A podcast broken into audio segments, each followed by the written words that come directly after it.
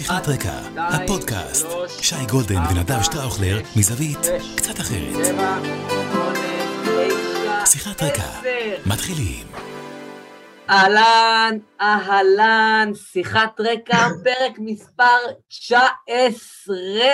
19 פרקים, שייקה.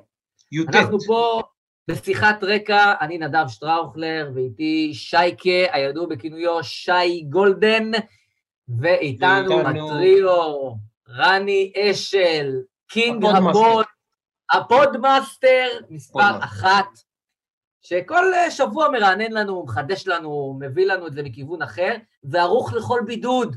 ראשון, ש- סגר ראשון, סגר שני, אף סגר לא מאיים על הבן אדם. ואגב, שייקה. אני, אני אסביר לצופים בבית מה קורה. יש פה שני אנשים, נדב ושי, הם רוצים לדבר. עכשיו, הם יודעים ללחוץ send, enter, ונגיד, ללחוץ על לינקים. אבל זה בערך יכולותינו הטכנולוגיות. נכנס לתמונה יהודי בשם רן אשל, המכונה רני בפי חבריו ואוהביו. והוא פשוט, לפני רבע שעה היה פה משבר טכנולוגי שלא לחשוף אותו, אבל היה משבר טכנולוגי. ואז רני אשל אומר, חברים, ברשותכם, תנו לי חמש דקות שקט, והנה, עכשיו אנחנו באוויר, מוקלטים, אנחנו נהיה ערוכים ומשודרים. אם אתם רוצים גם, שני חברים חכמים, או שתי חברות, או שלושה, או חברים, תיכנסו לרן אשל בפייסבוק באנגלית, ותקבלו אותו שירות. באמת, זה פשוט, אתם יושבים בסלון, ואתם מדברים, ומחרת בבוקר יש לכם פודקאסט משודר, מוקלט, מצולם, זה מרחק קליק אחד, זהו.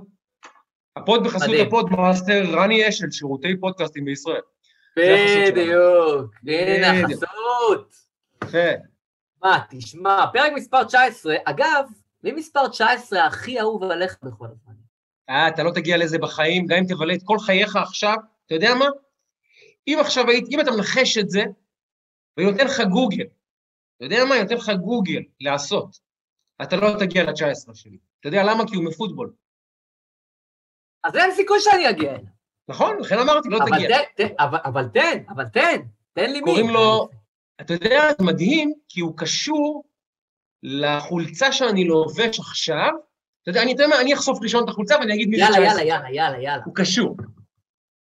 אתמול נפתחה ליגת ה-NBA, סוף סוף, אחרי חודש אה, break, אני מקווה שלא יהיה הרבה פציעות, אבל חברים, הולכת להיות עונה עם הרבה פציעות, הרבה אי נעימויות שם, כן? שיהיה ברור, כן? אבל בכל זאת, חברים. הגיע הזמן לומר את האמת. לארי? לארי ברד, אה... לארי ברד. עכשיו, למה אני אומר לארי? The one and only. האחד והיחיד. האיש, תראה, יש בחיי שלושה אנשים שכל אחד מהם אני חייב לו את האהבה שלי לספורט המסוים שלו. אורי מלמיליאן, בגללו אני אוהב כדורגל. בזכותו. מגיל, באמת, בשש וחצי, אני, אני מתאהב בשחקנים. אני אוהב שחקנים, אני אוהב גיבורים, אני אוהב דמויות. ואורי מלמיליאן, בשש וחצי, בגיל שש וחצי, ראיתי אותו לראשונה, ומה שנקרא, נפשי נקשרה בנפשו. ומאז אני שלו, ומאז אני כדורגל גם. ואוחנה גדול, והיו שחקנים ענקים, אבל אני תמיד, אורי, אני יודע שזה נשמע מוזר, הוא מרגש אותי יותר מזידן, מוואן באסטן, מפלטיני, הוא מרגש אותי יותר. זה לא מוזר אבל- בעיניי בכלל. לא מוזר אוקיי. בעיניי בכלל. ובכדורסל, מספר 33, בגיל, מתי זה היה? לדעתי הייתי בן 11-12 כשהתחלתי להתעניין ב-NBA, היו שידורים ב Middle East Television, בדיליי של שבועיים או שלושה. זה היה בשבת בארבע, סליחה שחיללתי שבת, זה היה בשבת בארבע, אבל לא ביום שבת, זה היה בשבת. לא, היה לב. בשבת, אבל מרחק שבוע, שבוע, בדיליי של שבועיים. אגב, אתה לא מהדור הזה, אבל הדור של המבוגרים יותר בטח זוכרים, בירדן, אה, היה ירדן 6 וירדן 3. אז בירדן 6 מדי פעם היו משדרים כדורגל, וביום שישי בשלוש היה כדורגל בירדן 6, והם היו משדרים אחת לחודש אותו משחק של ביירן מינכן, נשבע לך. אותו משחק של ביירן מינכן נגד בורוסיה מינשן גלדבך, אותו משחק, ביום שישי, ואתה יודע מה, ישבתי, צפיתי בכיף, אמרתי, נחמד, ברור, למה יש לך אלטרנטיבה? אתה רואה את רומיניגה, את כל החבורה שם. ואז לארי ברד הכניס אותי לכדורסל ול-NBA, הוא באמת, בגללו אני מכור NBA, ומספר 19 האגדי, בחור שאתה לא שמעת את שמו בחיים, ברני קוזר. ברני קוזר היה קוורטרבק של קליבלנד בראונס, ואני בגיל 15 התחלתי להתעניין בפוטבול, והוא נפשי נקשרה בנפשו. אז אלה שלושה סוכני הספורט שלי בחיים. מלמיליאן, ברד וברני קוזר. רשימה מאוד אקלקטית. עכשיו אני מבקש תכף מרני לעלות, ואחר כך נשאל גם אותך את השאלה הזהה, מי הם סוכני האהבה שלך לספורט, וגם את של רני. אז בבקשה, רני, אתה יכול להצטרף אלינו לשיחה. נדב, מי סוכני האהבה שלך לספורט, וקודם תראה את החולצה שלך. אז אני רוצה קודם כל להגיד לך לגבי 19, אני, אה, זה לא ה-19 הכי גדול, וזה לא זה, אבל אני אוהב את, ה, את המשהו שמראה על משהו קצת יותר גדול. ו-19 שאני מאוד מאוד מאוד מכבד ומעריך ואוהב, ורני יסכים איתי, זה גל אלברמן. אני אגיד לך גם למה. גל אלברמן בעיניי הוא דוגמה למצוינות בספורט, למקצוענות בכדורגל. זה, אם, אם שחקני ישראל היו אה, מראים רצינות, סליחה שאני מכליל וזה, אבל היו מראים רצינות, כמו הבחור הזה, המצבנו, אני אומר לך שהיינו עולים גם ליורו, ואולי גם יום אחד למונדיאל, כי הבעיה שלנו היא לא כישרון בספורט, בטח לא בכדורגל. הבעיה שלנו היא רצינות והתמדה ומקצוענות. והבחור הזה, שמע, כל מועדון שהוא uh, עזב אותו, מכבי פתח תקווה, מכבי חיפה, בית"ר ירושלים, מכבי תל אביב, כל, כל מקום שהוא נחת בו, שהוא עזב, אמרו, וואו, כאילו, איזה מקצוען, רני יתקן אותי עם uh, אחרת. ו, ובאמת, זה, זה 19, כאילו, באמת, מ... לא כי הוא היה השחקן הכי טוב, פשוט כי אני מאוד מעריך מקצוענים, בטח בישראל, ובעיניי הוא דמות ודוגמה... לפני שבוע, נדמה לי שבשבוע שעבר הזכרת את uh, טל בן חיים התל אביבי, לא, ה, uh, לא החלוץ, אלא. אם היה לנו, אם היה לנו 11 טל בן, אתה יודע מה, חמישה טל בן חיים ושישה אלברמן בהרכב של הנבחרת, כנראה שכבר היינו באיזה יורו הם מאותו זן של מקצוענות, וזה מחבר אותי לחוצה, שתראה מה זה, לא תיאמנו גרסאות, אבל אני היום באתי... יאללה. לב. דפק. רגע, איזה מספר? לב, שים לב, רגע, נעשה... רגע, רגע. אוקיי. בוא נראה, בוא נראה, בוא נראה, בוא נראה. עומרי כספי, בקריירה האחרונה שלו ב-NBA, הגולדן סטייט ווריורס. אני, אני, אני אגיד גם למה, כי למעשה אנחנו מקליטים עכשיו, אנחנו בערב אה, יום חמישי, נכון? ליל, ליל חמישי, mm-hmm. סביב המשחק הראשון של דני אבדיה, ב, אה, למעשה, ב-NBA, בליגה ובמה שנקרא במשחק המקצועני הראשון. ומה שאני מאוד מאוד אהבתי, ולכן ההומאז' הוא גם לכספי, זה שדני התראיין, ומן הסתם זה עכשיו אירוע ענק, המשחק הראשון שלו, והוא אמר שכאילו שהוא שואב הרבה מאוד השראה מעומרי כספי, ואנחנו עכשיו כבר בראש, הרי אנחנו שוכחים מה היה אתמול בבוקר. אנחנו תמיד על כבר עכשיו ומחר. וצריך להגיד שכספי ב-NBA עשה שירות מעולה לאבדיה, לדני ולכל מי שגם יהיה אחריו. לא כי הוא היה השחקן הכי טוב בליגה, כי אני חושב שהוא פתח דלת.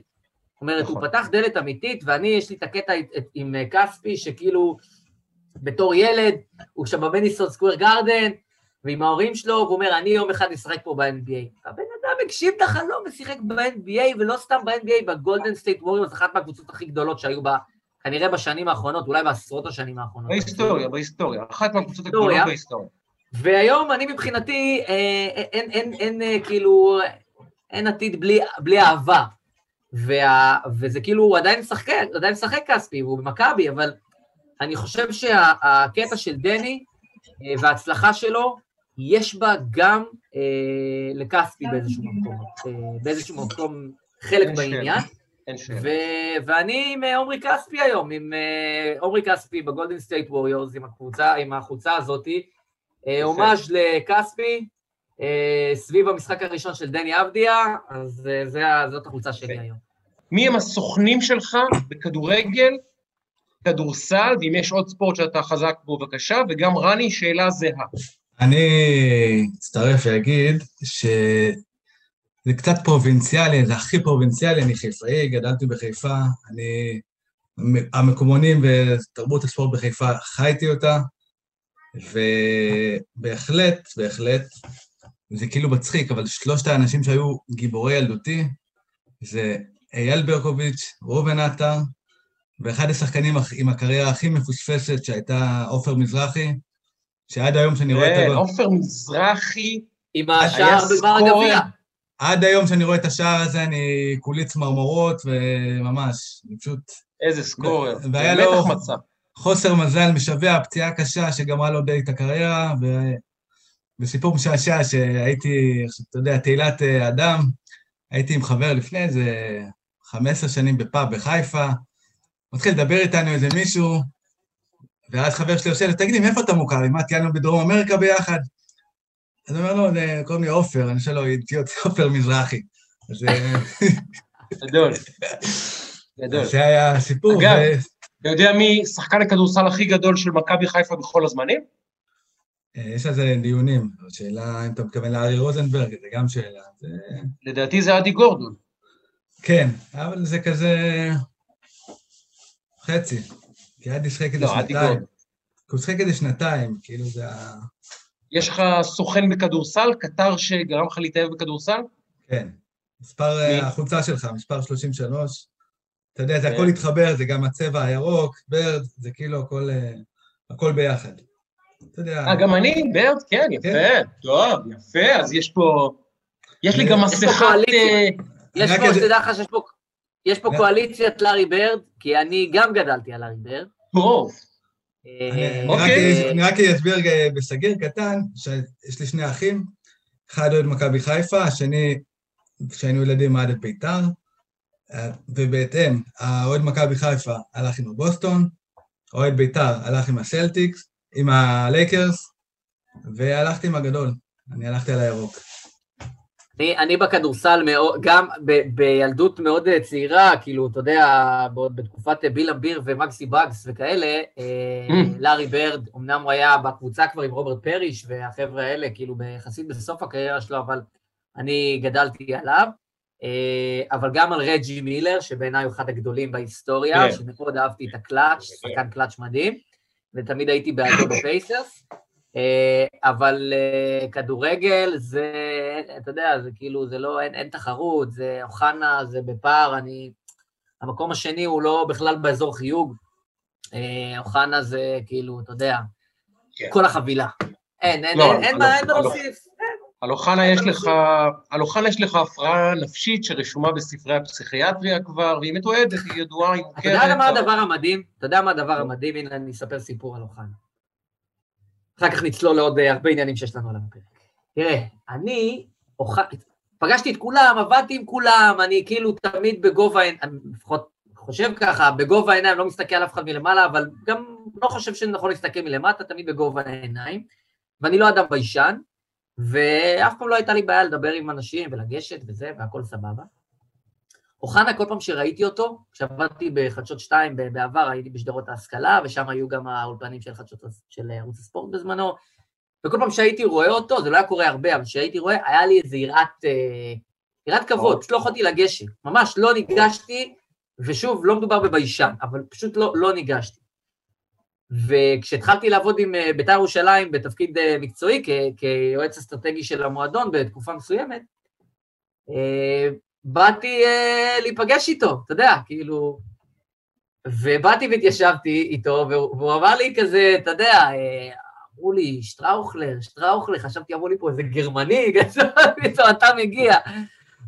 התיישבתי איתו, ואמרתי לו, תשמע, אני חייב להגיד לך משהו. סיפרתי לו את מה שסיפרתי כרגע, שאני לא, אין לי פחיתות כבוד וזה ובלה בלה בלה.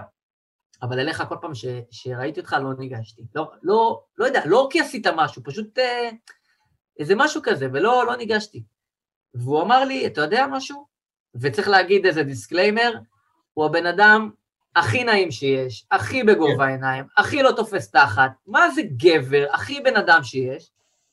והוא אמר לי, אתה יודע, הרבה אנשים אומרים לי את זה. אנשים אומרים לי, כאילו, לא, לא, לא ניגשנו, לא דיברנו, לא זה, כי כאילו... והוא אומר, אבל אני, אבל, אבל תגיד לי אתה, אני, האם אני כאילו, אה, אני כאילו מעורר, לא יודע, אנטגוניזם, משהו, והוא ממש לא. ואחר כך, כשגם הכרתי את הבן אדם, אז אתה יודע, אז אה, יש לך אולי איזשהו חשש, שאתה אומר, בן אדם שאתה מעריץ אותו, ובאמת, זה אחד האנשים היחידים ש... אתה יודע, גדלתי על, על, על גרי קספרוב כשחקן שח כשלמדתי, וגדלתי על אלי אוחנה, זה, אתה יודע, האינפלואנסר שהרצתי, שאמרתי, וואו. ו... ו... אתה מפחד שכאילו באיזשהו מקום אתה לא, לא תפגוש את בין הבן אדם שאתה מעריץ לבין המציאות. ווואלה, פגשתי בן אדם שמה אני אגיד לך, אני כאילו, הוא כזה, הוא כזה גבר, הוא כזה בן אדם, הוא כזה מענץ', הוא עושה כל כך הרבה דברים, עזוב אותך בית"ר וכאלה, שלא ירד לי ממנו מילימטר, גם אחרי, וכמה שזה נשמע, אבל לפעמים בתקשורת, הוא, הוא אדם צנוע, הוא אדם נעים הליכות, למרות שכאילו יש לו את כל הסיבות, בוא, הבן אדם מלך ירושלים, ולא, הוא לא שם, ואני מאוד מעריך לא, אותו. אתה... אני אספר סיפור קצר על אוחנה גם כן.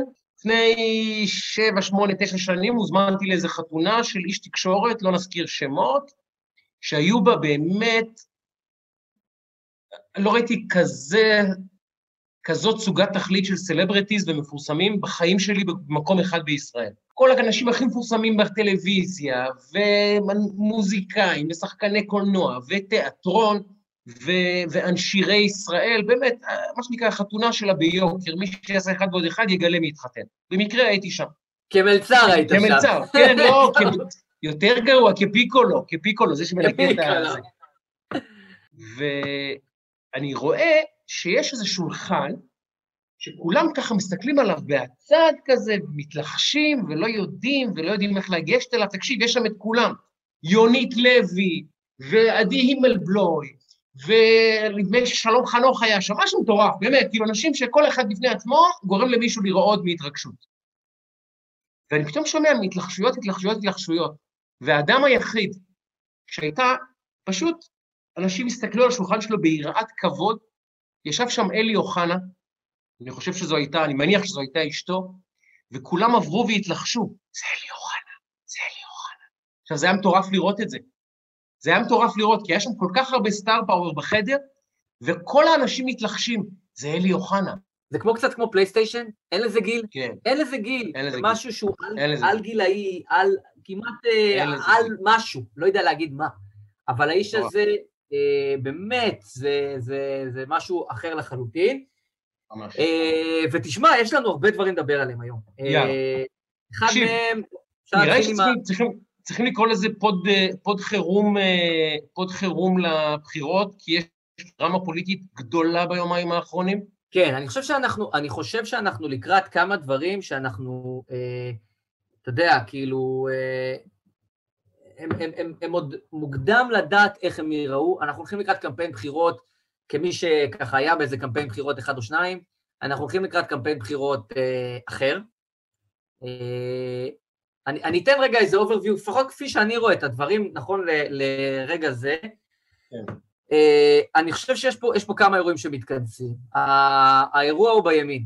קודם כל, המרכז הכובד של הבחירות הקרובות הוא בימין, אה, והייתה לי שיחה עם אחד מהאנשים שמאוד מעורבים בפוליטיקה הישראלית, דווקא מהצד השמאלי של המפה. שאלתי שאלה, וזו שאלת פתיחה מעניינת. תגיד, אתה חושב שביבי יכול לעשות את זה הפעם? אתה חושב שהוא מסוגל לעשות את זה? ועכשיו, אני מתחיל עם זה, ואחר כך אנחנו נפרוט כאילו למה זה, אבל נתניהו הפייבוריט באירוע הזה. איך שלא תהפוך את זה.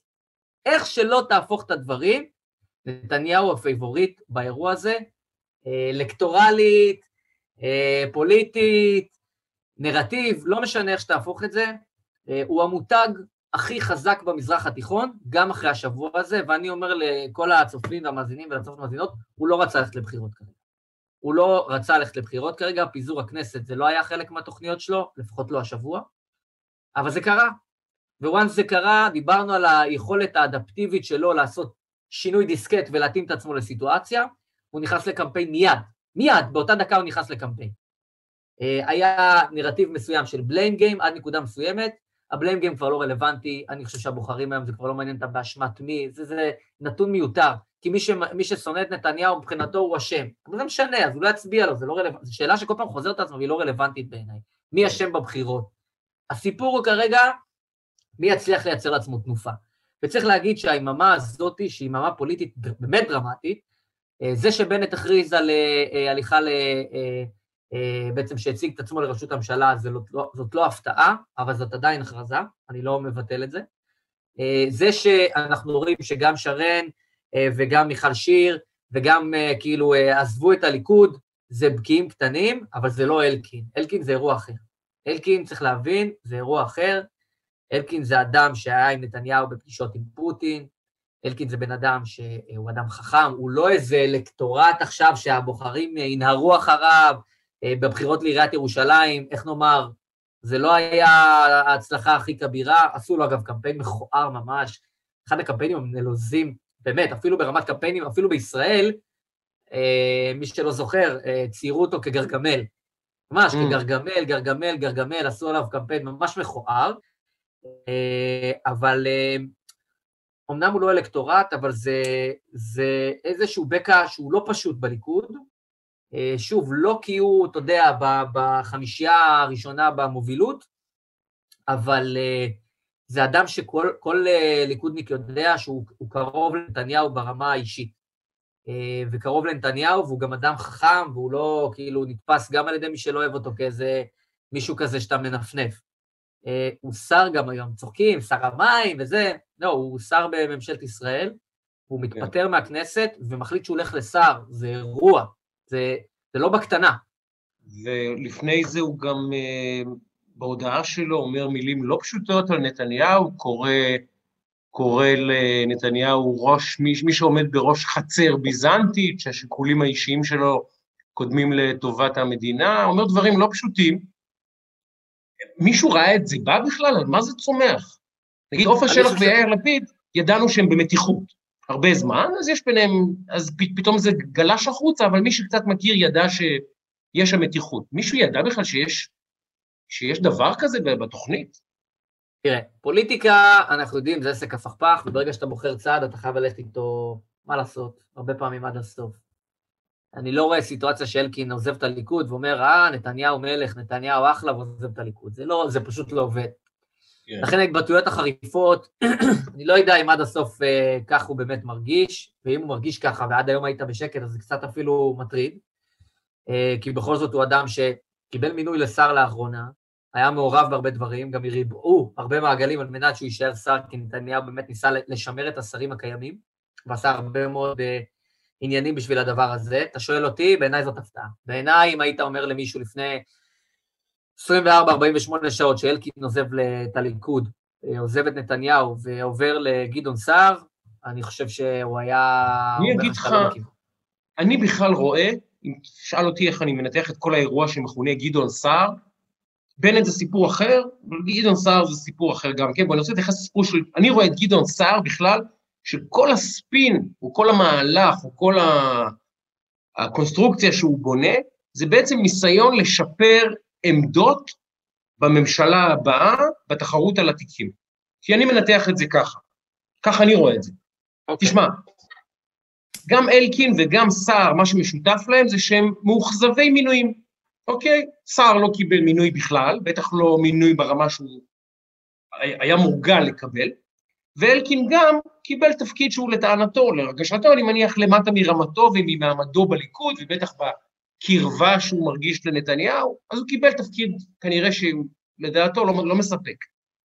בעיקר כשהוא רואה את העלייה המטאורית של אמיר אוחנה, הוא רואה את מירי רגב אה, תוקעת יתד בצמרת, הוא מתחיל להבין איפה הוא נמצא בכוורת, מה שהוא נקרא. ואני רואה אותם, יותר מאשר עוזבים את נתניהו ואת הליכוד, מנסים לשפר פוזיציה לקראת הרכבת הקואליציה הבאה, שהרי מה יהיה? בסופו של דבר, בואו נהיה ישרים כולנו. נתניהו יהיה המפלגה, הליכוד ונתניהו יהיו המפלגה הגדולה בכנסת. זה ככה. עכשיו, יש שני תסריטים. או שסער, בנט וליברמן הולכים לנשיא ואומרים לו, אנחנו ביחד אה, טריוויומט, כן? כמו שהיה ברומא פעם, של אוגוסטוס קיסר ומרקוס אנטונו, מרקוס אנטוני ולפידוס, מי שזוכר את טריוויומט, שניסה לנהל את רומא, ואנחנו בוחרים בנגיד גדעון סער שירכיב את הממשלה בשמנו, לא יקרה, אבל נגיד, כן? נגיד.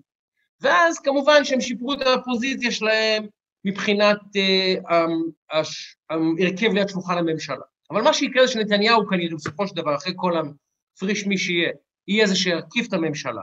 הוא יישב עם סער, כי זה פוליטיקה ואנחנו מכירים אותם, ועכשיו הם מקללים אחד את השני, אה, אה, קללות מטורפות, אבל גם גנץ ישב עם נתניהו, ובאמת נפרד ממנו, היה צריך עם, עם, עם מלקחיים להפריד ביניהם, ממש, כמה שהוא היה תלוי בנתניהו בחודשים האחרונים.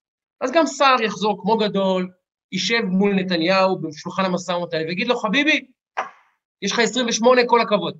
אני הבאתי 13 או 14, אני רוצה ארבעה תיקים, כולל תיק אחד מאוד בכיר ועוד תיק בכיר לאלקין. לדעתי זה המשחק. זה המשחק. אף אחד לא חושב שסער יהיה ראש ממשלה, ומי שחושב את זה הוא אידיוט. אף אחד לא חושב שהוא יצליח להרכיב קואליציה שמורכבת מחרדים, יאיר לפיד, לא יודע מה, אין, זה לא יקרה, זה לא יקרה, זה לא הפוליטיקה הישראלית, מי שמבין אותו קצת, החיבורים לא עובדים, יש בלוקים. חרדים ונתניהו, בלוק. יאיר לפיד לא נכנס לבלוק הזה, נגמר, נגמר עכשיו 15, 14, 13 מנדטים, תזרקו לפח.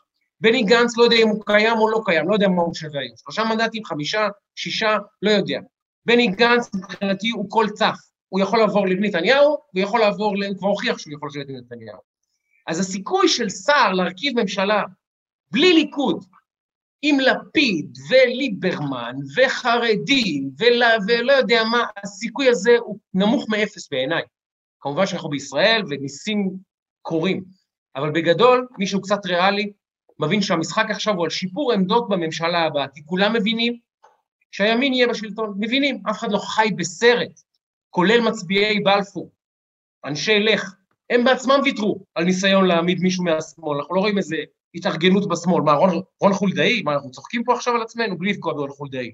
ראש עיר כנראה בסדר, אני לא תושב תל אביב, לא יודע, אבל מה, הוא ינהל את המדינה הזאת? מי? אייזנקוט? כבר היה לנו את, את בני גנץ, לא למדנו את הלקח? למדנו. קיצר, לשמאל אין מועמד, ולא למרכז אין מועמד, ואם יאיר לפיד חושב שהוא מועמד של השמאל מרכז, שיהיה בהצלחה ליאיר לפיד, אבל הוא יודע שזה לא קורה. אז מה שקורה בבחירות האלה, לדעתי, הוא אחד, הפנמה שהימין שולט בישראל.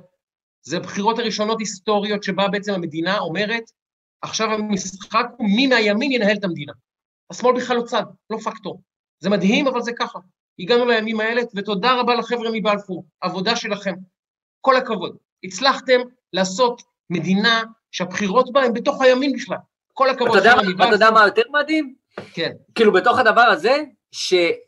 דיברתי עם חברים שלי שהם אה, גם בהפגנות, וכאלה אומרים, הנה, אנחנו לחצנו והפלנו את הממשלה. הם מאמינים בזה, וסבבה, אין לי בעיה. כן, בסדר, שיאמינו. עכשיו השאלה, הפלתם את הממשלה, ומה יקרה אחר כך? מה יקרה אחר כך? הם יקבלו ממשלת 80 מנדטים, נתניהו, סער, בנט, חרדים, בני גנץ, כל מיני ספיחים ממפלגות מרכז שירצו גם כן משהו מהשלל, ויישארו יאיר לפיד והמשותפת בקואליציה, באופוזיציה, וזה יהיה בלפור. יאיר לפיד והמשותפת. זה, זה, זה יהיה הייצוג שלהם בכנסת. כל הכבוד. עבודה יפה, חבר'ה, מחיאות כפיים מפה. כפיים. כל הכבוד. המחאה הצליחה, כל הכבוד, חבר'ה. standing ovation. כל הכבוד, באמת, עבודה, תקשיבו, אחד המהלכים הפוליטיים המבריקים שלכם השנה האחרונה. מה, אתה שואל, מה ה end game שלכם? נתניהו ראש ממשלה, רק אבל ממשלת ימין מלא. בדיוק. שהבחירות יהיו עכשיו רק בתוך הימין על מי נהל את ישראל. זה האנד גיים של בלפור, כל הכבוד. עבודה יפה, חבר'ה, לא משנה. אני רוצה לתת לך אבל דימוי מעולם הספורט והגיאופוליטיקה, ואז נעבור לנושא הבא. אבל אני כן רוצה לנתח את, את אלקין איתך אחר כך. אגב, אלקין, רק רוצה להגיד לך שאלקין, צריך לזכור, זה לא אמיר אוחנה, אלקין זה לא, זה עדיין, עם זה שזה דרמה וזה וכולי, אלקין זה לא אמיר אוחנה ועוד כמה אנשים אחרים שהם אלקטורט. אתה יודע, יש פה פגיעה כן. מסוימת, כן? אבל זה לא אלקטורט. אתה אומר, הוא לוקח אחריו איזה, איזה ערימה של, אתה יודע, איזה חבורה ענקית של ליכודניקים אחריו, נוערים. זה לא שם, זה אירוע אחר. הוא לא אלקטורלי כמו תודעתי אבל... במידה.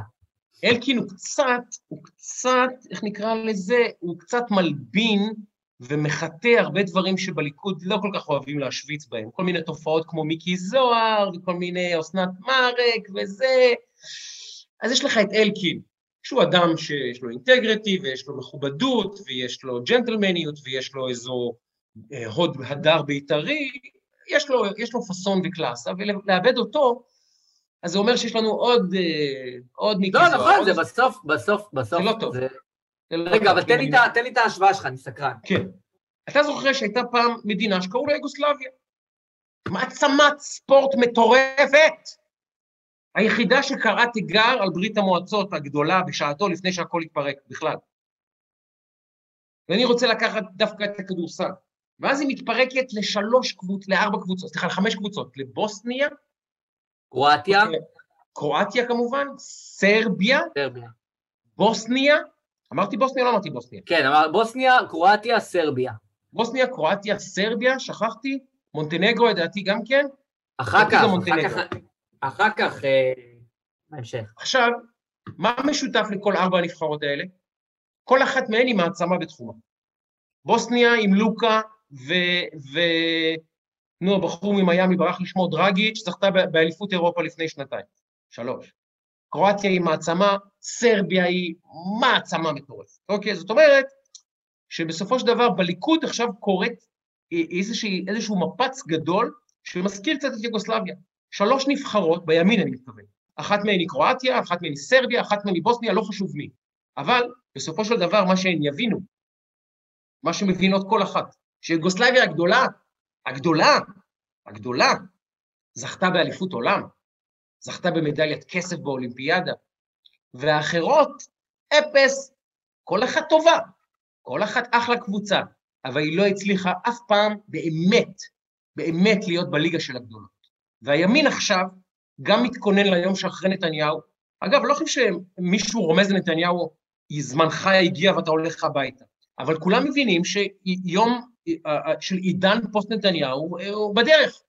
אולי זה ייקח שלוש שנים, אולי זה ייקח חמש, אולי זה ייקח שנה, לא יודע כמה, אבל זה יקרה. ועכשיו כולם משפרים עמדות לקראת הירושה, אז זאתי שנתניהו משאיר אחריו, שהיא מדינה ימנית מאוד. והקרב הוא בעצם על מי יוביל את הימין הישראלי אחרי נתניהו. זה מה שאנחנו רואים עכשיו. ותחנת ביניים תהיה הממשלה הבאה בשיפור פוזיציה בשולחן הממשלה ליד נתניהו כדי לבוא לקרב על הירושה ולומר הייתי שר ביטחון, הייתי שר חוץ, הייתי שר אוצר, הייתי whatever. ככה אני מנתח את הסיטואציה שאנחנו רואים. ועדיין, אני כתבתי השבוע שכשאתה מסתכל על כחול לבן, שהביאו למעלה משלושה מיליון פתקים, בפחות משנתיים. תחשוב שכשהם הקימו, את המפ... כשיצאו עם ההשקה של המפלגה, אז יאיר לפיד אמר למחיאות הכפיים של בני גנץ, בפברואר 19, 21 בפברואר 19, סך הכל פחות משנתיים, אנחנו, המפלגה הזאת החזיקה מפברואר 19 עד דצמבר 20. תחשוב מה נספר אה, כאילו עוד, אה, לא יודע מה, 20 שנה, 10 שנים על כחול לבן, על האפיזודה הזאת, שקמה להיות מפלגת שלטון. זה מה שהם הכריזו, הוא אמר שם שני דברים באותו, זה אמר הרבה דברים, שני דברים שכאילו שווה להתעכב עליהם, יאיר לפיד בזמנו. הוא אמר אחד, בנימין, הוא אמר, אנחנו נביא פוליטיקה אחרת, פוליטיקה אחרת, יושרה וזה, ובאותו נאום אמר, נתניהו הבטיח לבצלאל סמוטריץ' להיות שר החינוך של הילדים שלנו. עכשיו, אני אומר מידיעה שזה שקר, מידיעה שזה שקר, מכל הצדדים, בסדר? היה איזו ספקולציה שנזרקה באוויר, הוא כבר הפך את זה לבנימין נתניהו, הבטיח לו שקר וכזב, לא הבטיח לבצלאל. אגב, אני חושב שבצלאל היה יכול להיות שר חינוך יותר טוב מחלק מהשרים האחרים שאני יכול לחשוב עליהם, אבל נשים את זה שנייה בצד. אבל הוא כאילו ניסה להפחיד מבצלאל סמוטריץ' בהקשר הזה, ושיקר, והדבר השני אומר, אנחנו מקימים פה מפלגת שלטון.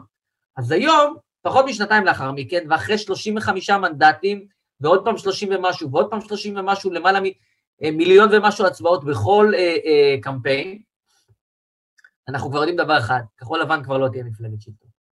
מפלגת העבודה, מפלגה של עשרות שנים, מקום המדינה בעצם, המפלגה השלטת פה, מתפוררת מהמפה, מתפוררת לחלוטין, מתה. וזו מפלגה כן, עם לגאסי מטורף. עמיר פרץ מודיע היום שהוא עוזב את רשות העבודה, זה הידיעה ה-15 בפיד שלי מרוב שהיא לא חשובה. תחשוב, זה מטורף. זאת אומרת שהמפלגה, זאת אומרת שהמפלגה, ולכן התובנה שלי, ואומרים לי, מה פתאום וזה, אבל התובנה שלי, זה תסתכל על העוצמה של מפלגת הליכוד. תסתכל על העוצמה של הדבר הזה שנקרא מפלגת הליכוד, עזוב את ה-140 אלף מתמקדים, ועזוב את הפריימריז, ועזוב שנייה אחת את כל העניינים מסביב, תראה את העוצמה של המפלגה הזאת, באופן הזה, שאומרים ביבי, ביבי, ביבי, סבבה, הנה, עוזב אותה ההוא, עוזב אותה זה, עוזב אותה ההיא, ההוא, זה וזה, והיא עדיין בפער ענק. השחקן שאחריה נמצא במספרים אחרים לחלוטין, גם בסקרים הכי מחמיאים, וגם אחרי אלקין, ואחרי שרן, ואחרי ואחרי, ומיכל שיר וגדעון. כלומר, מה שאתה מדבר עליו, הירושה ואחרי וכולי, בסוף הליכוד זה, זה אירוע מאוד משמעותי, ואני חוויתי את הליכוד מקרוב, זה אירוע מאוד מאוד מאוד גדול, ולא בכדי, אה, זה, זה, אתה, אתה שומע הרבה מאוד אנשים שהם נשארים במפלגה, ומי שעוזב את המפלגה בהקשר הזה, אתה מדבר כאילו על מי יהיה הראש הבא וכדומה, יש משהו אחד שהליכודניקים מאוד מאוד מאוד מעריכים, זו נאמנות. שיפעת שאשא ביטון חותמת ודקה אחר כך עוזבת, ושמיכל שיר לא מגיעה להצבעה, וששרן, שקיבלה הרבה מאוד קרדיט מהליכודניקים, אה, עוזבת, אה, הליכודניקים זוכרים, ו... ונאמנות זה דבר חשוב במפלגה הזאת, ולכן זאת, אלה נקודות שלא כל כך מהר שוכחים בציבור הזה, וזה קהל ענק. כשאתה חושב על זה... מה שמעניין זה שאם מסתכלים על כל פורשי הליכוד, נגיד מה-20 שנה האחרונות, אוקיי? בואו ננסה לשחזר קצת, כמה שאנחנו זוכרים, אוקיי? היו את החבר'ה שהלכו לקדימה ולמפלגת המרכז, מרידור, נכון? דן מרידור, אדם שאני מאוד מכבד ומעריך, גם כאילו מכיר אותו מאוד מרחוק, אבל בן אדם נחמד מאוד. היה את אורלי לוי, סתם שמות, אני זוכר, אורלי לוי, גדעון סער וכולי וכולי. מה שאני מנסה לומר זה שכל מי שפרש מהליכוד, צחי הנגבי, כל מי שפרש מהליכוד בשעתו כדי לשפר פוזיציה, או שהקריירה הפוליטית שלו חטפה מכה שהוא עד היום לא הצליח להתאושש ממנה, או שהוא חוסל פוליטית. כל מי שיצא מהליכוד, כל מי שיצא מהליכוד, ואמר, אני אנסה לקנות את לחמי ולמצוא את אה, הצלחתי ותהילתי ואת השלטון במקום אחר, בסופו של דבר, כשמסתכלים על המהלך שלו ממעוף הציפור, זה היה מהלך פוליטי לא נכון. למה? כי עוצמתו של המותג ליכוד, ואתה חובר, מחבר לזה את עוצמת המותג נתניהו, זה מותג שבפוליטיקה הישראלית ובציבוריות הישראלית כיום, זה כבר 20 שנה ככה בערך, ביתר שאת בעשר שנים האחרונות, הוא מותג שכל מי שמנסה לצאת נגדו, הוא שם את נפשו בכפו.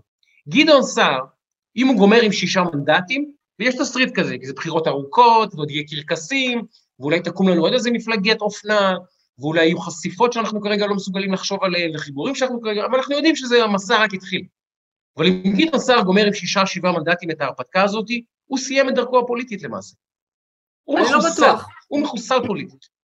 לא בטוח. אם זה נגמר לא עם שישה, שבעה מנדטים, כל הקרקס הזה, גם לתקוע סכין בגב למפלגה שלך, גם ללכלך על העומד בראשה, וגם לגמור עם שישה מנדטים, איך תחזור אחרי זה? אין ספק, אין, אין, אין ספק שיהיה אה, מאוד קשה לחזור מתוצאה כזאת. לצד זה, אה, נפתלי בנט היה שר ביטחון עם שלושה מנדטים, והיום נכון? הוא... אה, זאת אומרת, אתה יודע, הפוליטיקה זה אירוע, כאילו, כל כך הרבה פעמים שמעתי, זהו, נתניהו גמר, זהו, נתניהו זה, זהו, נת... כל כך הרבה פעמים שמעתי את זה, אבל יש פה, יש דינמיקה, ונתניהו, אתה יודע איך שאתה לא הופך את זה, הוא המותג הכי חזק במזרח התיכון. אני חושב שמי שחושב אחרת פשוט לא מבין. לא מבין את העוצמות של הדבר הזה. דיברנו קודם על האמוציות שאוחנה, אה, אתה יודע, מייצר אצל אנשים. שמע, נתניהו זה מותג שאנשים שאתה יודע, צרכני רק של התקשורת המסורתית, ולא מבינים את העומק של, של את הסגמנט העמוק של הדבר הזה, לא מבינים מהי עוצמה, מה זה עוצמה שהאיש הזה מייצר, לא בקרב 400 איש, ולא בקרב 4,000 או 400 אלף איש, אלא בקרב מספרים מטורפים.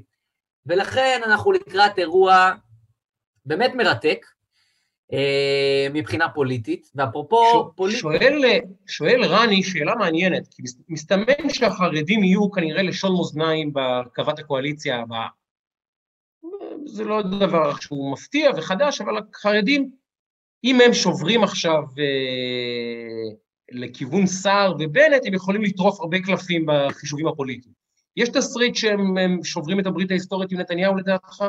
אני חושב שבתסריט שבו נתניהו, אה, נגיד, פלוס ימינה, נגיד שתרחיש כזה, מביאים 44 מנדטים יחד, אה, ואין סיבה לחשוב שהחרדים יביאו פחות מ-17 מנדטים, כי אני חושב שהבחירות האלה, אחוז ההצבעה לא יהיה יותר גבוה, והם כבר נמצאים פחות או יותר במספר הזה, ולכן אה, גם, גם חלקם באוכלוסייה גדל, וגם אם הם סך הכל מצביעים נאמנים, אז אין סיבה לחשוב שהם יהיו פחות, ואם החלק היחסי שלהם גדול יותר מהחלק המוחלט, אז הם יכולים להיות גם יותר מ-17 מנדטים, אבל נניח שהם ב-17 מנדטים.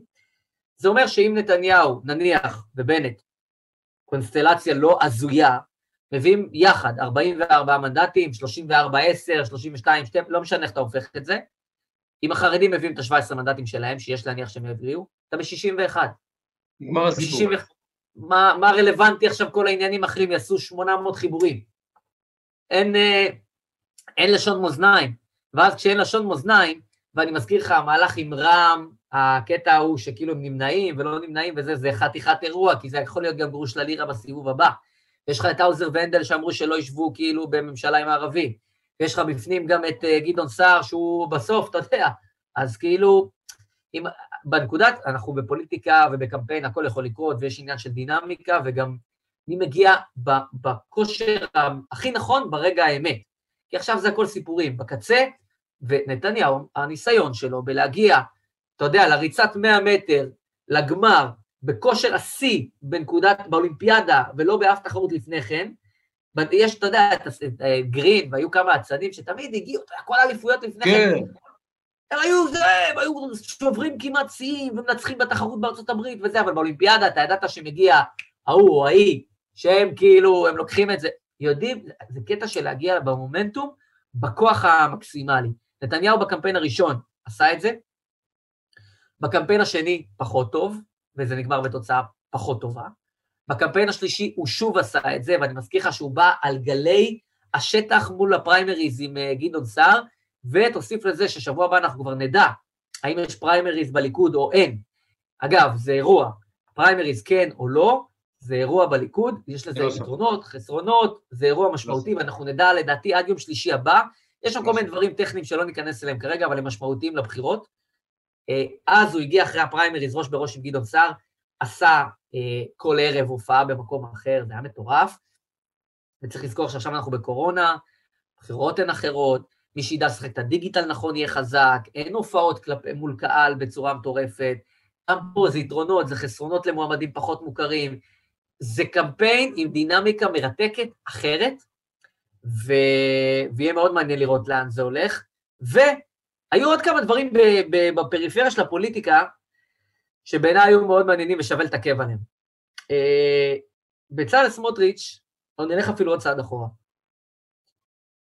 אני, אני, זה כואב לי שאני אומר את זה, אבל נהרג השבוע ילד, נער, בן 17, ישר יצאו בכותרות נער גבעות, נער גבעות, נער גבעות, מה זה נער גבעות? כאילו, נער גבעות נהרג, נער גבעות נהרג, כאילו, קודם כל, אותי אישית זה חיס, לא יודע איך היו צריכים לקרוא לזה, לדעתי לא ככה.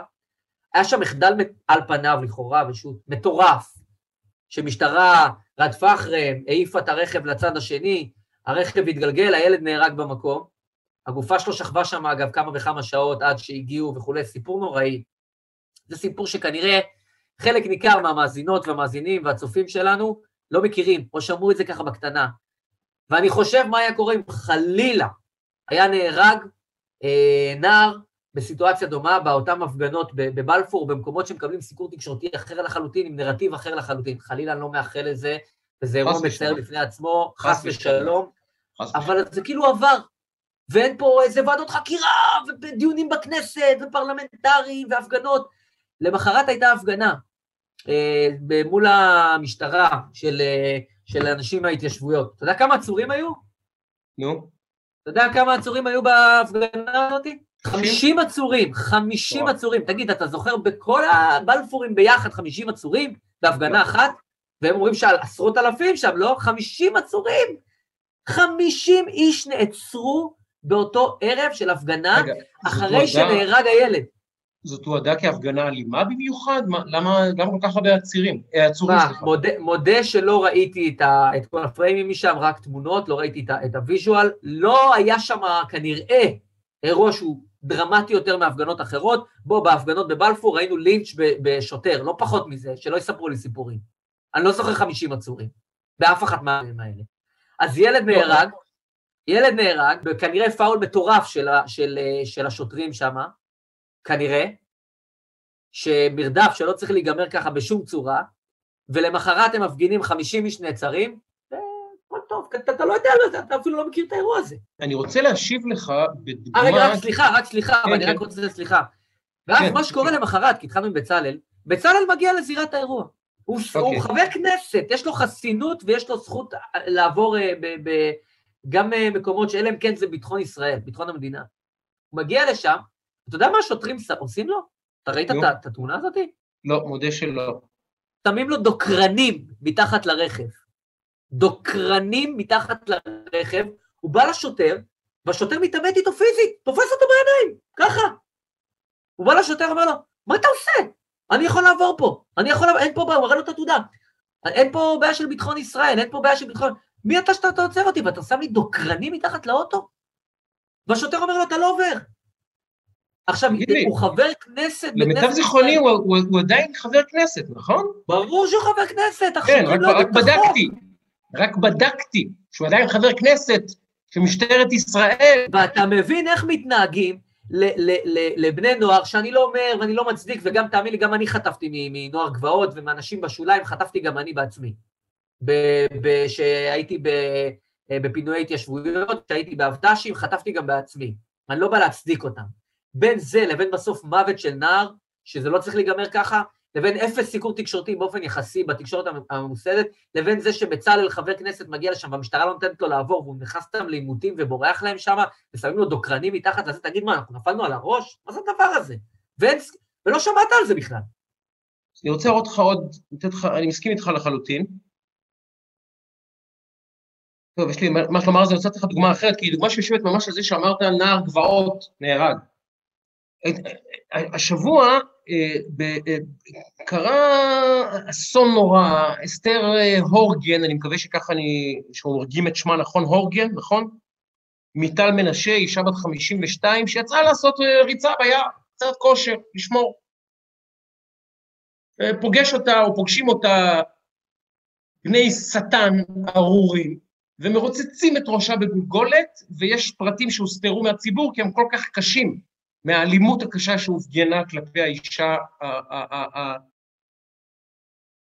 עכשיו, אני לא רוצה לדבר על הרצח, על זה שזה, באמת, אם יש, לא אם יש, יש גיהנום. אני מקווה שיש מדור מיוחד לאנשים שרוצחים חפים מפשע בצורה אכזרית. מדור אקסטרה. יש רוצחים, יש פושעים, אבל מי שלוקח אדם חסר ישע, מפתיע אותו בלילה, ביער, ורוצח אותו כמו אפס בין זבלים ובורח, אני מקווה, כי אין עונש הרי שבני אדם יכולים להשית על מעשה הזה שהוא עונש מספיק טוב. אין עונש מספיק טוב. אני מקווה ששמיים יבואו נקם עם האיש הזה בדרך יצירתית, לא יודע איזה. זה אחד. אבל אני רוצה שתראה משהו קטן, איך בעצם רומזים לנו, או מסבירים לנו בעדינות, זה רצח, סלש, זו הפגנה או זה מוות, שאפשר להתייחס אליה קצת אחרת, זה מה שנקרא עם כוכבית. אוקיי? כמו שאומרים נער גבעות, אז אתה אומר, זה הרג עם כוכבית, כי הוא נער גבעות. עיתון הארץ מפרסם ידיעה אחרי, שנרצח, אחרי שנרצחת אה, אה, אה, אסתר הורגן ז"ל. חשד לפיגוע נקודותיים, זה הפוש שהם מוצאים, חשד לפיגוע נקודותיים, תושבת ההתנחלות טל מנשה נרצחה ביער סמוך לביתה. על פניו, אתה אומר, בהחלט כותרת לגיטימית, יבשה, עניינית, חדשותית. אבל ברגע שהוספת תושבת ההתנחלות טל מנשה, שמת כוכבית בתת מודע של הקורא. הקורא צריך להבין שאה, זה התנחלות, הם אה, שולחים את הילדים שלהם לגור במקום מסוכן, שיביאו בחשבון שזה בא בחשבון, הם גרים שם בין פלסטינאים, מה הם מצפים? זה הכוכבית ששותלים לך בידיעה חדשותית. עכשיו, אני, יש לי את דעתי על מפעל ההתנחלויות, נשמור אותה ליום אחר, אוקיי? אבל אני רוצה לומר ככה, כלי תקשורת ישראלי, שעבורו אזרח ישראלי, שיושב כחוק בשליחות ממשלת ישראל, לא בשליחותי, בשליחות הממשלה. ואגב, לא הממשלה שלי, הממשלה של שמעון פרס התחילה את זה, והממשלה של יצחק רבין התחילה את זה, והממשלה של לוי אשכול התחילה את זה. לא אני התחלתי את, את, ה- את ההתיישבויות, לא אני התחלתי. ממשלת ישראל אחרת התחילה. עכשיו, מי שאומר שהאישה הזאת עם ההתנחלות טל מנשה, כי אם היא הייתה לא עלינו מפתח תקווה, גבעתיים, רמת גן, תל אביב, כפר סבא, אף אחד לא היית אומר מהיישוב בשרון, כפר סבא, נכון? או מהיישוב במרכז הארץ, תל אביב. צריך לומר מהיישוב אה, אה, אה, טל מנשה. אבל אתה לא תאמר את זה, תאמר ההתנחלות כדי לשתול בסאבטקסט של הקורא, זה רצח עם כוכבית, מה שנקרא she had it coming. ככה, ככה, ככה מש... מנסים, אני שונא את הביטוי הינדוס תודעה, אבל אבל זה דרך... זה. אבל זה מה שעושים. אישה ישראלית, ברצח מהאכזריים ששמענו עליו כמה שנים טובות פה, אתה מזכיר בכותרת שהיא מהתנחלות כדי לרמוז לנו שזה כאילו בגללה? איזה, איזה, איזה חוסר אינטגריטי, לא מקצועי, אנושי, אנושי. שישה יתומים האישה הזאת השאירה, אתה לא יכול לתת לה את הכבוד ולומר, אסתר הורגן ז"ל מטל מנשה נרצחה הלילה כשיצאה לעשות ריצה. זה גם ידיעה, זה גם כותרת חדשותית לגיטימית. למה אתה דוחף שם את ההתנחלות? כי אתה יודע שהקוראים שלך, וזה קורא הארץ, עיתון שאני אגב מאוד אוהב, יש לי עליו, יש לו חלק גדול בחיי המקצועיים. אבל מי ששכתב את הידיעה הזאת ואישר את הכותרת הזאת, הוא פשוט בן עוולה. ואז אתה יודע מה קורה? מי שזה לא יהיה בדסק, go fuck yourself. ממני באהבה, משכתב יקר, או העורך שאישר את הידיעה הזאת, go fuck yourself. ממני, באהבה. כן, סליחה. ואז אתה יודע מה קורה? כן. אתה רואה תגובה של אדם שאני לא מכיר, שקוראים לו עמית הרינג, הנינג, okay. והוא אוקיי. מגיב ככה על הדבר הזה. היא מתנחלת, גרה בפשע, עצם היותה חלק מפשעי ההתנחלות, מונע לקרוא, מונע לקרוא לה קורבן תמים. הרבה יותר פלסטינאים מתו בזמן מגוריה מרצות מההתנחלויות. תודה, הנה התשובה שלך, אתה מבין? ככה שותלים את המסר הזה, ועובדה שאנשים קולטים את המסר. הנה, בבקשה, הקראתי לך פה תגובה אמיתית שאני צילמתי כדי שנדון בזה, שתבין את ה... איך, איך, דיברת על הנדסת תודעה, דיברת, זה, זה... שמע, זה כל כך מכעיס. זו אישה בת 52 שיצאה לרוץ, ויש לה שישה יתומים בבית. יש משהו בעולם שמגיע, שמצדיק את ה... לרוצץ את גולגולתה באבן? אישה בת 52 חסרת ישע בחושך, אתה מתנפל עליה ורוצח אותה? אתה עכשיו מספרים לי בטוקבקים סיפורים על מתנחלים, ופשע, ומוסר, איזה חלאות האנשים האלה? איזה אנשים בלי, אנשים שאיבדו את החיבור למצפון, למוסר הכי אנושי, הכי בסיסי, זה לא פוליטיקה, כבר בני אדם, אתם לא מבינים שזה לא פוליטיקה? יש מעשים שהם מחוץ לפוליטיקה, שהם מחוץ לשיח, שהם מחוץ לדיונים. מי שרוצח אישה בלילה, שיוצאת לרוץ באבן בראש, הוא לא לוחם חופש, הוא לא פלסטינאי מסכן, הוא לא כבוש, הוא לא כלום, הוא רוצח שטן, זה מה שהוא. אחרי זה הוא כל הדברים האחרים. הוא קודם כל רוצח שטן. ומי שחושב שהוא קודם כל פלסטינאי מסכן ואחרי זה רוצח שטן, הוא בעצמו לא בסדר בראש. משהו בשיקול דעתו המוסרי האנושי השתבש. ואני לא יכול, זה, זה, זה, זה מגניב לי את המוח. סליחה שאני מאבד את פה רוחי לראשונה. לא, לא, זה...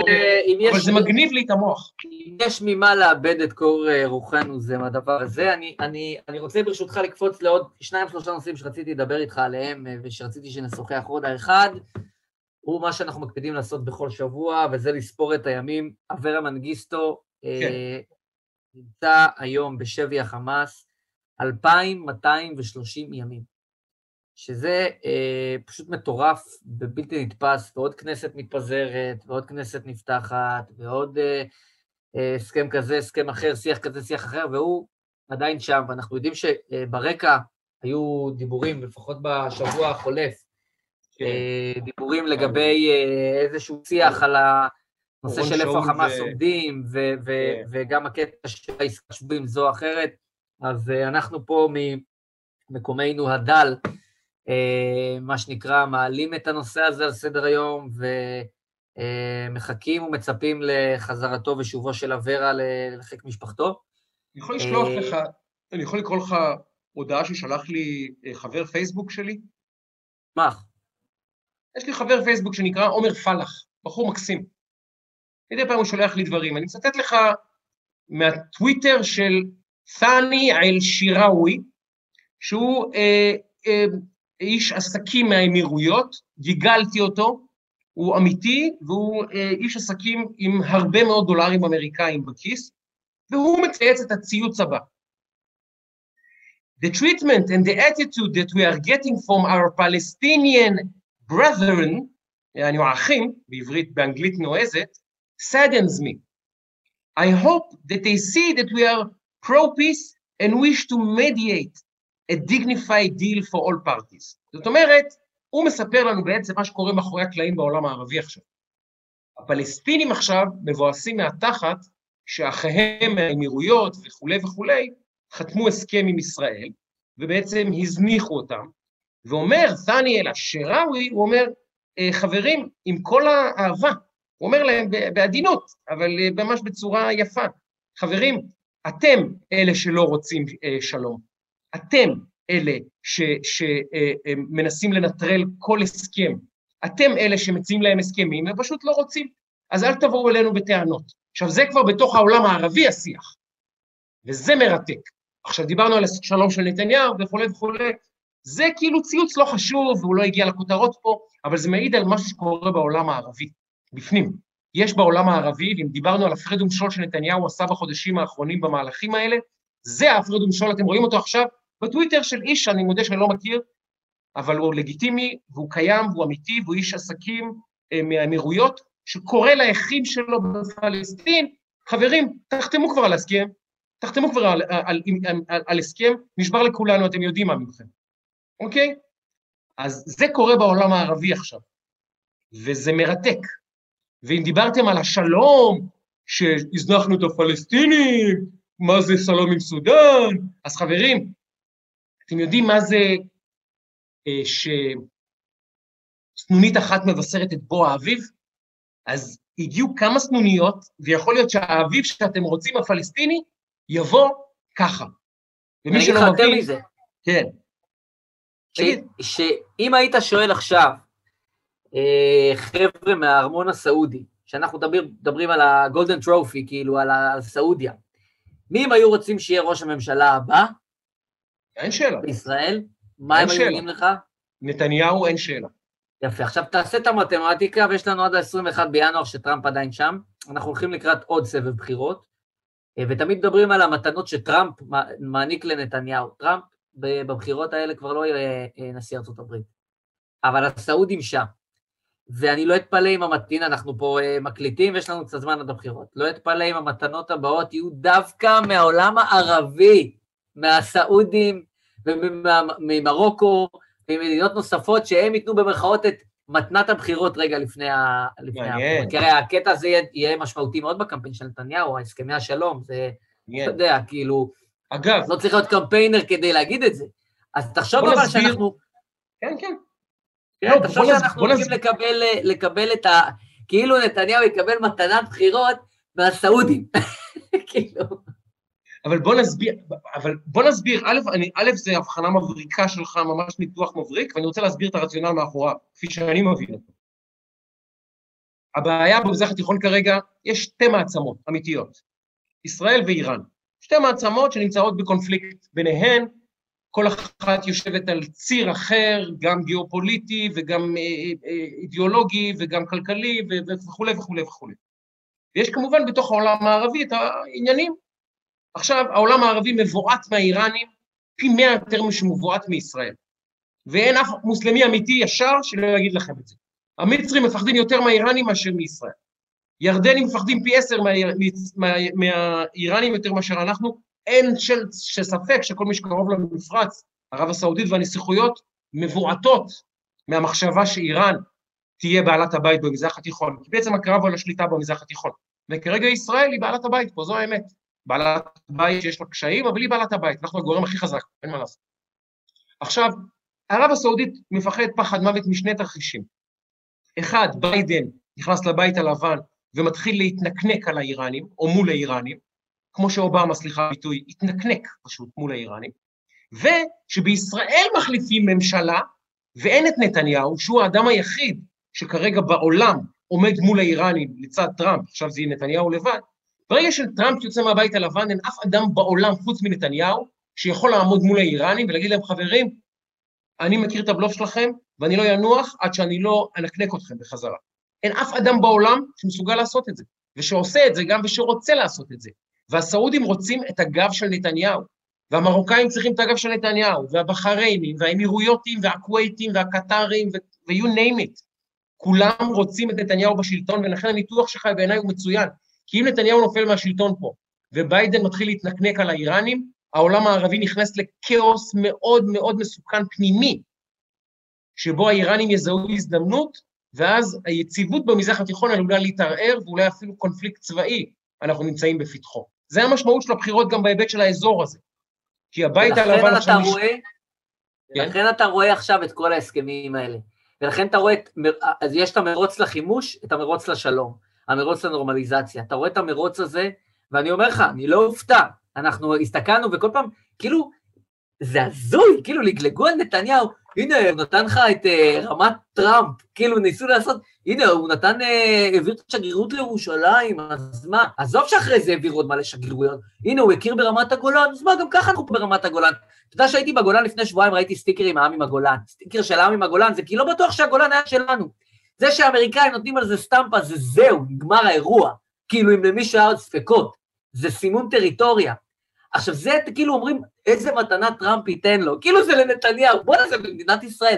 אז עכשיו, כשטראמפ לא יהיה שם, תחשוב על האינטרס הערבי, עשינו פה חתיכת מיילג' מטורף בחודשים האחרונים, ותחשוב על הסיטואציה שמי שייתן את מתנת הבחירות לנתניהו, זה הסעודים. זה ענק. לא, זה יהיה מדהים. זה יהיה מדהים. זה יהיה מדהים. אם באמת העולם הערבי, אני שוב אסביר את זה למאזיננו וצופינו וצופותינו ומאזינותינו היקרות וה- והאהובות והטובים. ראש ממשלה חדש בישראל זה במ- במושגים של המזרח התיכון כמו נשיא חדש בבית הלבן. זה המשמעות. עכשיו, כשמחליפים ראש ממשלה בישראל, כמו שמחליפים נשיא בארצות הברית וכל העולם מגיב לזה ומתערער ו- ו- ודברים זזים, הרוסים מושפעים, הטורקים מושפעים, הוא מושפע, זה זז, כי מחליפים נשיא, ראש העולם מתחלף. הבוס של העולם מתחלף, כל העולם מגיב. כשהבוס של המזרח התיכון יתחלף, מה אתם חושבים?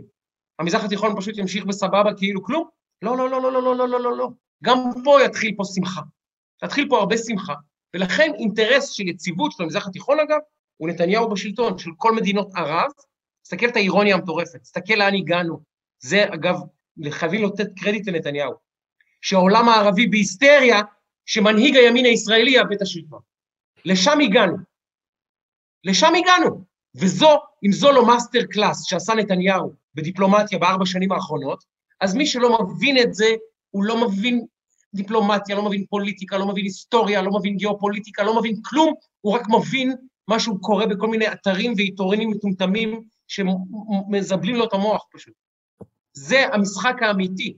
נתניהו משנה את פני המזרח התיכון בכך שאינטרס ש-80% מהערבים כיום בעולם הוא ראש ממשלה של הליכוד, ששמו בנימין נתניהו, ברחוב בלפור מספר 1 יושב. זה האינטרס של העולם הערבי. את זה לא אני הבאתי, לא בני גנץ הביא, אפילו לא הסכם אוסלו הביא. זה הביא לבד, מר נתניהו. וכאמור, לא אמרתי שאני מצביע ליכוד, אבל צריכים להגיד לאיש הזה, נתניהו, שיחקת אותה. האמת, זה, שיחק אותה. זו האמת. באמת, באמת זה, זה אירוע מטורף, זה אירוע מטורף לחלוטין, שבאמת טרף פה את כל הקלפים, וכמה שניסו לגמד את זה, זה, זה יהדהד פה עוד המון המון המון שנים קדימה. ואני רואה אנשים ומשלחות, ואני גם עובד, ואני גם במיילינג עם האנשים שם וכולי, ואתה רואה את הכבוד שרוכשים לנו, אתה רואה, עזוב, זה, זה, זה masterpiece. דיברת על, על איתותים מגולשים ומאזינים וצופים וכולי, אני רוצה לתת עוד שתי אנקדוטות.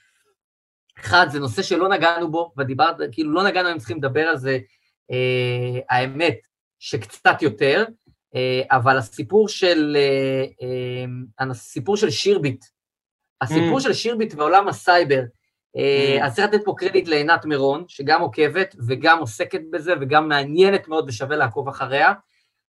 הסיפור הזה של התפתחות הסייבר והמלחמה הקרה שאנחנו נמצאים בה, זה מתחבר ישר לנושא הזה של סעודיה והציר הזה והנורמליזציה והעניין הזה, כי בסוף זה מלחמה, אנחנו כאילו במלחמה קרה, אבל אה, אני לא יודע עד הסוף מה קרה שם בשירביט, אבל אני כן יודע לפי פרסומים זרים ולא זרים, שאירועי הסייבר בחודשים האחרונים מקצינים מכל הכיוונים. אגב, איפה זה עומד מבחינת הכופר שהם ביקשו וזה? הסתיים הדבר הזה? האמת שאני לא סגור על זה. האמת שאני לא סגור על זה, אבל הם בהתחלה התנהלו באופן שערורייתי לחלוטין, אחר כך קצת כאילו תפסו איזשהו איזון, אבל עדיין העסק הזה כאילו לא בא לסיומו. וזה תחילת אירוע, יש פה עוד הרבה יותר דברים שאנחנו לא יודעים ולא מכירים, שנמצאים פה גם ברקע, אז זה, אה, אחד, אה, סיפור ששווה לעקוב אחריו דרך עינת מירון, ובכלל זה סיפור אה, מאוד משמעותי. עוד נקודה של, שאתם אה, קצת על פידבקים, אה, כתב לי שגיא אה, פלדמן, שגם עוקב אחרינו, אה, ודיבר והפנה את תשומת ליבי לבדיקת העובדות של ראש הממשלה, ששוב בערוץ 13, Mm. אה, בזמן הנאום שלו עשו בדיקת עובדות, למיטב ידיעתי, אה, היו היום עוד נאומים, וגדעון סער דיבר, ובנט דיבר, ולפיד דיבר, ואחרים דיברו, אני עד כה, אולי אה, מאזיננו וצופינו יתקנו אותי, מכל תשעה מיליון אזרחי מדינת ישראל שהיה להם זמן מסך, יש רק אדם אחד שראיתי שעשו לו בדיקת עובדות, וזה גם קרה יותר מפעם אחת, קוראים לו בנימין נתניהו, אז גם על זה שווה רגע להתעכב, זה אירוע. אני אגיד בסוגריים שאני התארחתי בשבועיים שלושה האחרונים במוצאי שבת אצל אה, איילה חסון, ושמחתי. אני אגיד לך על מה שמחתי? על זה שהפאנל היה מאוזן, אה, מעניין, ואני חושב שהימין לאורך שנים, בטח בשנים האחרונות, שהמודעות התקשורתית, הרשתות החברתיות וכולי, אה, המודעות עלתה דרמטית, ו... ו- וכואב לאנשים שהם רואים את, אה, לא חשוב שמות, מישהו אחד שיושב באולפן, ובצד השני כאילו קודשים אותו. ופה אני חייב להגיד לך, ש- וזה שאפו לאיילה, אה, ואני רואה שבעקבות זה עכשיו גם בפגוש את העיתונות, אה, מאוזן, פאנל מגוון ומאוזן, לא חשוב מי האנשים ומה טבעם ומה אני חושב ומה אני לא מחלק ציונים, ואנשים, כל, כל אחד על הכיף כיפאק, אבל אה, הפאנלים מאוזנים, וזה דבר מבורך. אגב, בשביל, ה... בשביל האיכות של השידור של הדבר הזה, כי ברגע שהדברים מאוזנים, אז יש גם, אתה יודע, אפשר להתווכח על תרבות השיח, אבל לפחות אה, יש יותר אה, אה, קולות, אז זה יש- גם כן... יש, אבל יש משהו שאנחנו קצת מפספסים, דיברנו על זה עם אראל סגל לפני, כמובן שזה לא היה, היה פוד מעולה, אנחנו צריכים להזמין אותו עוד פעם. אה, החוכמה היא לא לספור גולגולות באולפנים. זה איזה טעות שאנשים נופלים בה. אין ספק שזו התחלה. חשוב. חשוב שלא יהיה התגודדות של ארבעה על אחד, או חמישה על אחד, או חמישה על שניים. חשוב, חשוב. ויש גם מנחה שמנווט ונותן את זכות הדיבור ומנסח את השאלות, זה כמו משאל עם הרי, כן? משאל עם, איך שתנסח אותו, זה, זו התוצאה שתקבל. האם אתה כמו כל בעד שלום סקר. אגב. כמו כל בדיוק. סקר. כל סקר, איך שתנסח אותו, זה התשובה שתקבל. עכשיו, המשחק הוא בסופו של דבר לא מי יושב, מי מתארח בפאנלים, זה, זה התחלה, התחלה, אלא מי מקבל החלטות ב control. זאת אומרת, מי המנכ"ל, מי העורך, ומי לוחש באוזנייה למגיש, ומי המגיש. כי יפה, בסופו של דבר, יפה. מה שאנשים לא מבינים, ורציתי לקשור את זה לאיבגי, לאמיר איבגי, שיהיה בריא, שהוא עכשיו מנהל את החדשות בגל"צ, ושים לב, בחודש האחרון יש מרד בגל"צ. יותר ויותר עיתונאים קמים ואומרים, מה זה, מה זה, מה זה, מה זה? למה? כי לראשונה מגיע עיתונאי, ראש מחלקת חדשות בחברה די גדולה בישראל, אה, מבחינת חדשות, ואומר, חברים, לי יש אג'נדה אחרת, ומהיום אני מקבל החלטות. והם לא יודעים איך לאכול את זה. הם לא יודעים איך לאכול את זה. זה כמו שאתה כל החיים עם uh, מאמן שאומר משחקים הגנה אזורית, פתאום בא מישהו ואומר, חברים, אישית. היום משחקים אישית. אתה אומר, מה עושים? מה זה אישית? לא אישית, יודעים רק אזורית, רק אזורית. לא, לא, היום משחקים אישית, בואו נראה מה יקרה עם אישית. לא, לא, רק אזורית. אנחנו לא יודעים שום דבר אחר לשחק. אז לא, חברים, יש עוד הגנה. ויש עוד דרך לשדר טלוויזיה, והגיע הזמן שהתחנה הלאומית, צה"ל הרי בכל זאת יחד עם כל, עם כל ישראל היא תחנה לאומית, כן? התחנה הלאומית השנייה שלנו, אה, יהיה בה עורך שמייצג את רוב העם, עורך ראשי שמייצג את רוב הציבור בסופו של דבר, וכבר התחלנו ואמרנו שרוב הציבור ימני, ואפילו חבריי מבלפור מסכימים. אז מה הבעיה? שראש מחלקת החדשות יהיה אדם שנוטה ימינה. מה הבעיה? בעיה גדולה, בעיה. גדולה, בעיה. ענקית. בעיה ענקית. זה הבעיה. אבל אני רוצה להגיד לך שבעניין הם הזה... כועסים? כי הם יודעים ששם השליטה. השליטה היא לא בפאנלים. הם משחקים, הם זורים מלח בעינינו. אה, סליחה, חול בעינינו הם זורים. למה? כי הם אומרים, הנה, הבאנו את נדב, והבאנו את גלית דיסטל, ועכשיו אתם מאוזנים, מה אתם רוצים? אבל לא. הם ממשיכים לשלוט ב control room, ממשיכים לשלוט בחדר הישיבות, שם ההחלטות מתקבלות, לא באולפן, אל תתבלבלו. זה המשחק. סליחה. לצד זה, אני חייב להגיד לך ששני הפאנלים שהייתי בשבועיים שלושה האחרונים במוצאי שבת, אה. אה, עם אה, איילה חסון, שניווטה את הדיון בצורה על הכיף כיפאק, ואני חייב להגיד לך עוד משהו. ישבתי עם גדעון לוי בפאנל, אה. והסכמתי איתו ממש. והסכמתי איתו ממש. ממש הסכמנו, זה היה מדהים. הוא דיבר על אג'נדת רק לא ביבי, ששרפה את השמאל, רצחה אותו והרגה אותו, ואנחנו רואים את זה גם עכשיו, ו... ואני מסכים איתו. היה אחלה דיון, חייב להגיד לך. אה, אני רוצה להספיק עוד עניין שניים. אני אגיד לך, כן. גדעון לוי מהיכרות אישית, הייתי עורך שלו שלוש שנים, ערכתי ממש אותו, את הטקסטים שלו, את הטורים שלו, ויש לי הרבה סיפורי גדעון לוי. אני יכול להגיד לך עליו... אולי נזמין אותו, אגב. אני מאוד אשמח. הוא אחד, המנ... הוא אחד המנצ'ים הגדולים שתפגוש, הוא מנץ', הוא המנץ' אני מאוד נהניתי, אני אומר לך, נהניתי. בהגדרה שלו, אחד האנשים המקסימים שיש בעיתונות בישראל, טיפת אגו אין לו, לא נפוח, אדם אדיב, ג'נטלמן, מענץ', מקסים, קסם של איש, באמת, קסם של איש, ובספר שלי אני מעדיף את הקסם של איש הזה על הרבה אנשים שאולי דעותיהם יותר קרובות לשלי, אבל הם חרא של בני אדם. במבחן שלי אני מעדיף את הבן אדם האמיתי, מאשר הבן אדם שדעתו אולי קרובה לשלי. אז אני חייב להגיד לך שאני לא מסכים כמעט עם 100% מהטקסטים שלו. לצד זה, אה, היה לי מאוד נעים לדבר איתו גם מאחורי הקלעים, וגם השיח איתו היה מאוד מאוד נעים, בלי קשר לזה שהסכמנו חלק מהדברים וחלק פחות. הבטחנו שבוע שעבר, וזה הולך לבוא בשבוע הבא, אה, שיתוף פעולה שכבר נתן לו, כבר ניתן לו טיזר, mm. עם, אה, עם, יש לנו כמה אזכורים. אנחנו הרי פה עם חולצות ספורט. והחל מ... בעזרת השם, שבוע הבא, ואולי אה, טיפה אחר כך, יש אה, פודקאסט שנקרא אנליסטים, שזה פודקאסט של אה, חולי ספורט למי שבעניין. אנליסטים, פשוט לדבר כדורגל, של מילוש, אלכס מילוש מילשטיין, שזה מאוד מעניין, סקרן ומרתק למי שבעניין, ואנחנו שבוע הבא נשיק פה איזה שיתוף פעולה מאוד מגניב, משותף ביחד, כי אנחנו בקהילתיות ובספורט ובכאלה. אז זה גם כן מגניב, אמר... בעזרת השם גם יהיה אורח מפתיע, ולדעתי מאוד מעניין, מאוד מוכר, מאוד מוכר, מאוד מפתיע ומאוד מעניין, שווה. שווה מאוד, אני כבר מחכה לזה, אה, כן. וזה הולך להיות באמת מרתק. אה, אז זה גם כן נקודה, אה, ואני רוצה לגעת איתך בעוד נקודה שתיים אחרונות ככה בזה, ואז יש לי איזה סגיר מעניין. קודם כל קראתי, אה, קראתי פוסט של איוונקה טראמפ, שאני sucker שלה, אני sucker שלה, מה לעשות, מאוהב, מאוהב, מאוהב בנואשות. אני אפילו לא צריך אה, אה, לוותר על יהדותי בשבילה, כי היא משלנו, אז פשוט ש... באמת, שתשלח את הלימך הזה מעליה, אני פה. תשלח אותו עם ג'רד, באמת. אני רוצה לדבר איתך דווקא על ג'רד, דווקא אוקיי. עליו. היא אוקיי. כתבה פוסט. והיא כתבה in the last few days, ביומיים האחרונים, ראש הממשלה ונתניהו וג'רד קושנר משתפים, משתתפים בטקס נטיעת עצים בחורשת האומות, נוטעים 18 עצי זית כסמל השלום. גן השלום של קושנר מוקדש לג'רד על, על, על, על ההכרה שלו ועל זה שלו בהסכמי אברהם. שגריר ארה"ב בישראל, דוד אה, אה, פרידמן, אה, הקדיש את החצר בשגרירות לג'רארד לכבוד מרדף השלום הבלתי פוסק שלו דרך הסכמי אברהם. לאחר הסכם השלום בארצות הברית, חברת התעופה אל על, היא כותבת בפייסבוק שלה ובטוויטר שלה, שזה מספרים מפגרים, מפעילה את טיסת התעופה הראשונה בין ישראל למרוקו, והיא כותבת פה מלא סימני קריאה של התלהבות.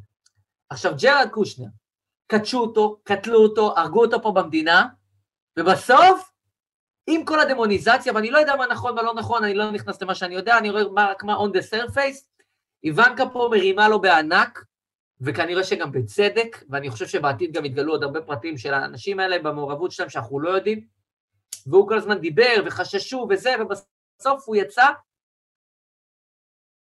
שוב, ממה שאנחנו יודעים, וממה שאנחנו uh, מכירים, אה, יצא כנראה slam dunk, וצריך להגיד את זה, אה, אז איוונקה בציוץ הזה, שהיא כל פעם שהיא... אני יכול, אני יכול להמר על משהו? כן. בהנחה שקמילה האריס אה, לא תחליף את ביידן... קמלה. קמלה, אוקיי, אז סליחה. בהנחה שקמלה האריס לא תחליף את ביידן, שאני מאחל לו אריכות ימים ובריאות, אם כי הוא נראה לי, כמו שאני אומר, לא בשיא כושרו הגופני, אבל אני מאחל לו רק בריאות, אנחנו צריכים אותו בחיים. בהנחה שקמלה האריס לא תחליף את ביידן, אני מעריך שאיוונקה טראמפ תהיה הנשיאה הראשונה אישה בתולדות ארצות הברית. זו הערכתי, הימרתי.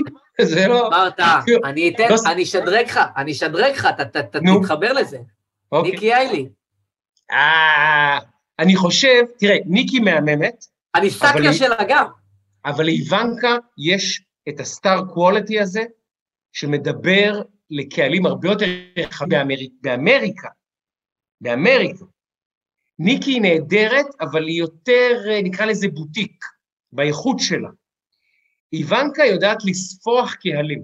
איוונקה, יש בה שילוב של קלאסה, של אלגנטיות, של אינטליגנציה, היא גם אשת עסקים חריפה, היא בנתה את עצמה, נכון שהיא גדלה בבית שיש בו כסף, אבל היא בנתה לעצמה קריירה משל עצמה, עשתה עסקים, עשתה הרבה כסף, והיא, וגם אני מבין שהיא מאוד מאוד אה, דומיננטית גם מאחורי הקלעים בכל מה שמתחולל בבית הלבן. אני לא, אני לא אתפלא לראות אותה מתמודדת על ראשות המפלגה הרפובליקנית, אם לא בעוד ארבע שנים, בעוד שמונה, ואני מהמר שיש לה סיכוי לא רע להיות האישה הראשונה, ואגב, לא יפתיע אותי אם האישה הראשונה תהיה דווקא רפובליקנית, הנשיאה כלומר, ולא דמוקרטית כפי שכולם מצפים. לא יפתיע אותי. אה, אני מצביע לה. דיברת על נשים, אה, תמונה של ידיעות אחרונות, בנט, ליברמן, אה, גנץ, לפיד, נתניהו, רשימה משותפת, גדעון סער ואריה דרעי, ולא יודע, ליצמן, לא ליצמן. אתה יודע מה משותף לכולם? גברים לצערי. יפה, אני הייתי שמח שיהיו יותר נשים ראויות ו- ועל הכיפאק. ו- ומבחינתי עוד שתי, ממש בקטנה, אחד, אהוד ברק, אה, אחת הכותרות, איתי בלומנטל, אה, ynet, הנגיף, המוטציה, הסכנה שמגיעה מבריטניה, שהיום היא סכנה קיומית לפי המומחים ולפי הסכנה, ואם זה ישתרשר וייכנס פה וכאילו לא ערוכים לעניין. כל הנושאים, כמו ילדים טובים, יורדים, הולכים, אה, כן מלוניות, לא מלוניות, בידוד, לא בידוד, ההוא יורד, סלם טק. יצא, הלך עם הבת זוגו, שאני לא יודע מי, הלך, חיכה לו רכב, הוא פשוט עשה דין לעצמו. ואיך אמר אחד הגולשים בוויינט? יש דרג ויש זרג. זה נכון. אבל הוא אמר, הוא אמר משפט מטורף, בוא, בוא, בוא נזכיר אותו. ביטחון המדינה, ביטחון המדינה. לא, לא, לא. הוא אמר בריאיון, נדמה לי ל-N12, לא זוכר כבר, אובייקטיבית, אם נתניהו לא ראש ממשלה, אני הכי מתאים אחריו. אובייקטיבית. אובייקטיבית. אומר את זה ברצינות. כן. אובייקטיבית. אם נתניהו לא ראש ממשלה, אני הכי מתאים. למה הדבר דומה? אני אתן לכם uh, משהו מעולם הדימויים. שמהנדס גשר המכבייה, כן? עכשיו, במכרז על בניית גשר המכבייה, אחרי שהוא קרס, יבוא בפני הוועדה ויגיד, אובייקטיבית, אני הכי מתאים לתפקיד. לא אחי, אתה לא מתאים לתפקיד. לא אובייקטיבית ולא סובייקטיבית. לא מתאים. אמר את זה, אמר את זה, אמר את זה לשבעה ימים, uh, הציטוט המלא, אם כן. נבצר מביבי להמשיך אובייקטיבית, אני הכי מתאים, זה באמת אחד המנותקים בהיסטוריה. היה עוד נקודה שרציתי להתעכב איתך על אריאנה מלמד, שדיברה המון על הקטע של דימויים ואיך מציירים אותה, ואז באירוע הזה שנתניהו מתחסן, שאני אישית התרגשתי, וזה באמת אירוע עצום בסדר גודל ענק, עמד שם צלם, מי שצפה בזה יכול היה לשמוע את הקלק, קלק, קלק, קלק, קלק, קלק, קלק, קלק, ממש בלי הפסקה קליקים, לא אוהב, כמו ירי. והוא תפס מילי שנייה שנתניהו ממצמץ כאילו בזה, והיא ישר לקחה את זה, התמונה הזאת, וכתבה, הנה התמונה שנתניהו לא רוצה שתראו, אמיתית לגמרי.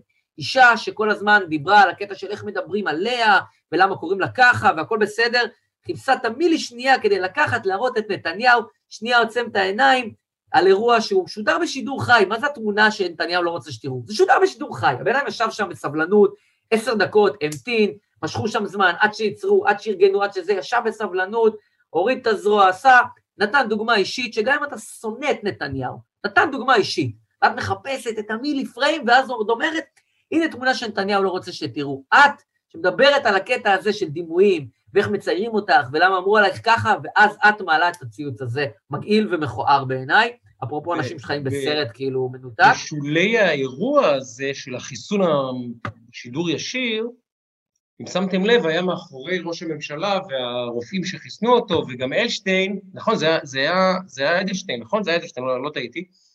שלט, מנצח, ביחד מנצחים את הקורונה, כשכל הפריימים, נתניהו ומאחוריו מנצחים. מנצח. טוב, תקשיב, מנצחים. אני... ככה, אגב, הנדוס תודעה, זה עבודה יפה של אה, מי זה, שניהל זה את ה... מי שניהל את הזירה הזאת, יפה, שתי נקודות, כצרכן תקשורת. הרבה יותר, אני אגיד לך... כן, אני אומר, עבודה יפה, ככה שותלים תודעה, זה נקרא מסר תת-תודעתי, שנכנס לך למוח, ככה שותלים אותו. ככה שותלים. ומי שצריכים להיות מיומן כדי לקלוט, אבל שתלו, וכל פריים, תסתכלו, כל הפריימים של נתניהו מהחיסון, יש מאחוריו את המילה מנצח או מנצחים. נקודה. אני רק רוצה לתת לך אנקדוטה. אני, ועושה ספוילר, אני, ב, כשאני מרצה בסדנאות לעמידה, אני עושה בצבא, במקומות אחרים, אני עושה לאורך השנים סדנאות לעמידה מול מצלמה. אני מדבר על המסר המילולי והמסר המילולי. ואני מדבר על uh, בחירת רקעים והעברת מסר ביחס לבחירת רקעים. ויש איזה קטע שאני משתמש בו לא מעט, שהוא, אני, אני מבקש מהאנשים, יש עכשיו פה מישהו מתראיין, אני רוצה שתסתכלו על זה, וחשוב לי שתגידו לי מה היה המסר המרכזי של המרואיין. ואתה רואה קטע שצולם באוסטרליה או בניו זילנד, של איזה רופא או איזה איש השכלה, לא יודע מה בדיוק, איש שכאילו אה, יושב כזה על איזה גבעה, מדבר ומצלמים אותו ככה כזה מולו, מהצד, הוא יושב כזה כמו סטודנט, אבל הוא איש מבוגר כזה, אבל יושב שם בגבעה, אה, ושואלים אותו איזה משהו, ופתאום מאחורה נשכב, ב, ב, ב, ממש מאחוריו, בהמשך כזה, קנגרו. נשכב על הגב, לוקח את היד לאזור, אה, לא נגיד לאן, ומתחיל, אה, לא נעים לי איך להגיד את זה, הוא מתחיל לאונן. הקנגרו. עכשיו, כן, זה מה שקורה, זה, זה הפריים, אין, לא, לא נגענו. עכשיו, הוא, הוא רואה את הצלם נקרע מצחוק, הוא לא מבין למה הצלם צוחק, הוא מסתובב והוא רואה את הקנגרו. וכשאני מראה את זה, אז כולם ישר נקראים מצחוק, ואז אני שואל, אז מה היה המסר המרכזי של המרואיין? לא, אף אחד לא הקשיב למרואיין. אז זה, הרקע הוא כל כך חשוב, ופה מה שאתה דיברת, זה, זה שיעור ב... מה שאני מנסה להעביר בהרצאות, זה פשוט היה פריים מדהים, ולקחתי אותו גם באמת להרצאות. אני רוצה לסיים איתך עם עוד איזה עניין אחד, אה, כאילו אה, עבר פה, היה איזה מבזק קטן, אה, היה משחק, ויאדוליד, אה, זה אה, קבוצה בליגה הספרדית, שיחקה נגד ברצלונה אה, השבוע, מול לאו מסי, לא צריך להגיד לאף אחד מי הוא לאו מסי, והיה ככה איזה מבזק בקטנה, וראיתי את זה, קפץ לי ככה בעין, פורסמו ההרכבים, שון וייסמן יעלה בחוד של ויאדוליד מול ברצלונה, יפתח לצד עוד שחקן אחר במערך של 4-4-2. עכשיו, היה לנו פה בפרק אה, אה, עם אורן יוסיפוביץ', יוסיפון, שאלתי אותו, אחר כך גם, כי אני תלמיד טוב, אחר כך גם הלכתי להאזין, שאלתי אותו מה היה הסיפור הכי מטורף ב-500 פרקים, הוא חגג 500 פרקים בפודקאסט הנהדר שלו, הפודיום, שאלתי אותו מה היה הרעיון הכי, הכי מדהים שהיה לך, מי שעקב וזוכר. והוא אמר לי שון וייסמן, הלכתי אחר כך, הקשבתי גם. ושון וייסמן, אתה יודע, אנחנו תמיד מסתכלים על כדורגלנים, בכלל על מצליחנים וזה, מאיפה הם באו. ושון וייסמן זה ילד שגדל ב- עם אם חד-הורית, בדירת חדר, ישן עם אחיו על מזרן על הרצפה, הלך לשטוף רצפות עם אימא שלו כעבודה משלימה, ובא ממקום הכי נמוך שיש. והילד הזה, שכבר קברו אותו בקריירה בישראל, שכבר ירד ליגה, שהיה שחקן בעכו, בהפועל עכו, מהפועל עכו, תוך כמה שנים, הבן אדם שיחק השבוע במדי ויאדוליד, בליגה הספרדית, אולי הליגה הטובה ביותר בעולם, מול ליאונל מסי. וזה... היה בהפועל עכו. עכשיו, וזה קורה בשבוע שבו המדינה עוצרת את נשימתה בגלל שדני אבדיה המהמם הולך לשחק בליגה הגדולה והטובה בעולם בכדורסל מול השחקנים הכי גדולים, וכשמסי, סליחה, כש... אה, ישחק נגד דורנט ונגד לברון ונגד לוקה דונצ'יץ', השחקנים הכי גדולים בעולם, אנחנו כמובן נהיה בהתרגשות. דני נגד לוקה, דני נגד לברון, ופאקינג שון וייסמן על אותו קר דשא עם לאו מסי, וזו ידיעה כזו קטנה. מעניין למה, לא יודע. אתה יכול לחשוב אני, למה? אני, כי שון וייסמן הוא פחות חזק ב-PR, ואני פשוט כל כך מעריך את הבחור הזה, שבאמת, הוא, הוא עשה את זה במו ידיו, במו רגליו, התמדה, נחישות, הוא גם עבר פציעות, ובכל הרעיון ובכל השיח הוא מרים לאשתו ברמות קיצוניות, שזה הכל בזכותה. אתה רואה בן אדם, באמת, מענץ', וכל כך משמח אותי שבחור כזה, דיברנו על גל אלברמן, התחלנו איתו, דיברנו על טל בן חיים, ודיברנו, ואנחנו מדברים על שון וייסמן, וזה חבר'ה ש... אתה יודע, אני מסתכל גם אפרופו רונלדו ונתלה באילנות גבוהים, אבל אין, אין, זה עבודה קשה, זה עבודה קשה, ו- וכמה כישרון שלא יהיה לך, אני לא רוצה לתת שמות של אחרים בעולמות תוכן של הספורט ובעולמות תוכן אחרים שעם כישרון ענק, אבל לא התמידו ולא, ולא השכילו לתת את העבודה הקשה, ובסוף אתה לא מגיע, זה העניין של התמדה ועבודה קשה, ולכן אני מאוד מרים ומכבד ומפרגן לשון וייסמן. בהחלט. אנחנו, אנחנו בכלל בעד אנשים, כן, שון וייסמן, אנחנו בעדו, אנחנו בעדו באופן כללי, ואני אגיד לכם אוהדי הכדורסל, ורני מאוד מודאג ממה יהיה עם דני אהבתי, הוא לקח את זה אישי, אני אגיד לרני ולכל אוהדי הכדורסל, גם לך נדב, שלושה מספרים, שבסוף העונה הם יהיו המדד להצלחה של דני אבדיה. פשוט אפשר לגזור את הקטע הזה בסוף העונה ולבדוק את המספרים. אם הוא מעל המספרים, אז אה, דני אבדיה שחקן NBA, כנראה שחקן NBA לגיטימי, שיעשה הרבה מאוד כסף ויצליח ויביא כבוד וגאווה לעצמו ולמשפחתו קודם כל, ואז למדינת ישראל. אם הוא מתחת למספרים, יש לנו בעיה. המספרים הם כאלה, 20, 34 ו-70, אוקיי? זה משחקים? לא, 20 זה 20 דקות. אם דני משחק פחות מ-20 דקות, אנחנו בבעיה. אם הוא מעל, מצוין. 20 דקות הוא צריך להיות על המגרש כל ערב, בממוצע. שניים, אחוזי הקליעה מהשלוש, קריטיים ב-NBA. קריטיים ב-NBA, 34. זה מה שהוא צריך. אם הוא מתחת ל-34, הוא לא יקבל הרבה כדורים לשלוש, הוא לא ישחק בדקות שזה חשוב, הוא יראה בעיקר garbage time ומשחקים בתוך רבעים ולא בדקות האחרונות. זה מספר. ואם הוא יקלע פחות מ-70% מהעונשין, ולצערי ככה זה נראה כרגע, אנחנו בבעיה אמיתית, כי זה אומר שהוא לא ישחק ברבע הרביעי בכלל. NBA, ברבע הרביעי, בעיקר בחמש דקות האחרונות, המון עבירות, המון עוצרים את המשחק, זה, זה, זה כלי טקטי. ושחקן שלו קולע עונשין לא נמצא על המגרש. לא נמצא על המגרש. עכשיו, אם דני לא משפר את הקליעה מהעונשין ל-70 אחוז, זה הכל. 70 אחוז, הוא כרגע עומד על פחות מ-50, היה לו במכבי. רע מאוד. נתון מדאיג. אבל הוא, הוא, אני חושב שבסרגל המאמצים הוא יכול לעשות את זה. אני משוכנע, משוכנע, אבל הוא כרגע ב pre season אחד משלוש מהעונשין. לא טוב. טוב, זה, כן. אבל זה מעט, זה צריך עוד לתת. בסדר, לכן אני אומר, המספרים זה 20 דקות לערב, 34 אחוזים מהשלוש ו-70 משניים. וסליחה, 70 מהעונשין. אנחנו בסוף העונה נחזור, רני, תזכיר לי וגם אתה נדב, ונראה את המספרים. אם הוא מתחת למספרים, הייתה עונה רעה. בלי שאנחנו בכלל מדברים על שום פרט. אם הם מעל המספרים, אני אומר לכם, הייתה לנו עונה מוצלחת, ודני אבדיה ראה הרבה דקות, ושיחק כדורסל, והסב הרבה גאווה ונחת לעצמו. אלה המספרים, תזכרו אותם. רשמנו לעצמנו, כן. רשמנו לעצמנו, ומה שנקרא, עם זה אנחנו uh, חותמים את שידורנו לערב, ואנחנו מסיימים פרק 19 במסגרת שיחת רקע. אה, ואגב, נגיד למי ששרד עד כאן, כמו שאומרים, שביקשנו מה, מהאנשים, מי שבעניין ובאמת אוהב וכולי, יש את תחרות הפודקאסטים, אה, שאנחנו, בוא נראה, לא יודע, אולי, אולי אנשים בעניין, אולי אנשים, לא יודע, נראה איך זה ייראה, מה שנקרא, יש שם שתי אה, קטגוריות מעניינות. באתר גיק טיים, גיק... אבל זהו, סגרו את הדירוגים, סגרו את הדירוגים. עכשיו כבר? לא הסתכלתי, רק ראיתי שכאילו היה עד איזה תאריך מסוים והוא עבר, אבל אם הבנתי נכון את חוקי התחרות, אז זה היה כאילו להכניס לאיזה פול, ויכול להיות שיהיה אה, דירוג נוסף. אז אוקיי. נעקוב אוקיי. ונעדכן. אה, אז אה, כן, יהיה, יהיה איזושהי הצבעה אה, נוספת, אז אה, נעקוב ונעדכן כמובן, ונגיד אה, שבשבוע הבא, אתה נתת פה טיזר, אבל שבוע הבא הולך להיות וואחד מעניין, עם אורח שהוא מאוד מסקרן, והולך להיות פה שיח מרתק. גם בעיתוי מעניין של הבחירות, אה? וזה יהיה מרתק. חבל על הזמן, חבל על הזמן, יהיה מרתק.